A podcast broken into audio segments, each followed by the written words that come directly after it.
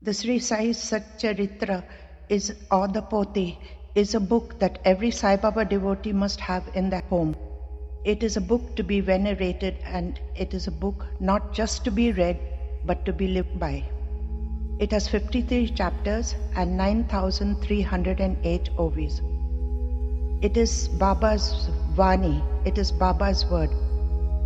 Dabholkar says, making me the instrument, Baba held my hand and wrote his own Charitra. He said, My own tales I shall narrate and thus fulfill the wishes of my devotees and write my life story. Hence, this book we find a spiritual text in which there is the Gita, the Upanishad, philosophy, and Brahmagyan.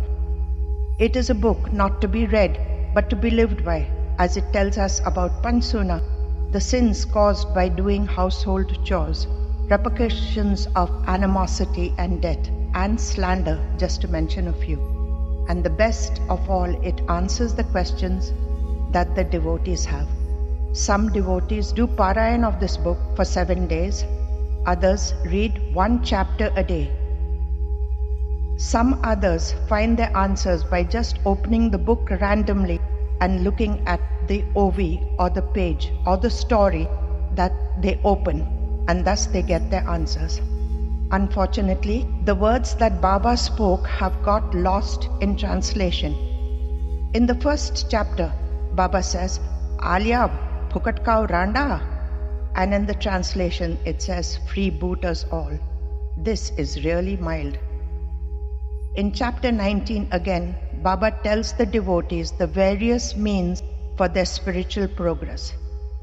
In verse 231, he says, ekda, sangu donda, na kare shabd gumana amcha, cha pora suddha, dvitiye kapun taku me.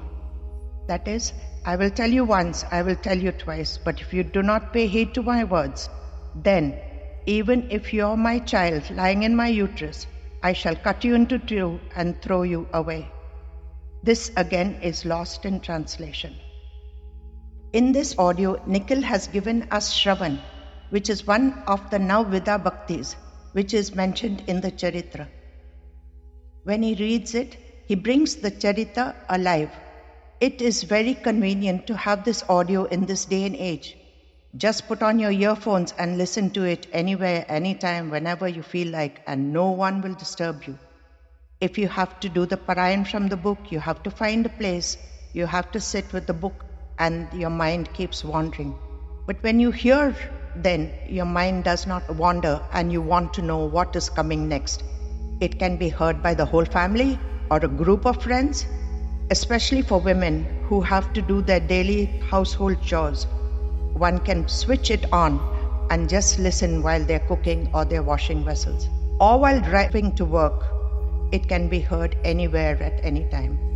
Nikhil, your voice has a calming effect, and Gautam Sir's commentary is out of this world. Your efforts speak volume about your sincerity and the faith. I just love it.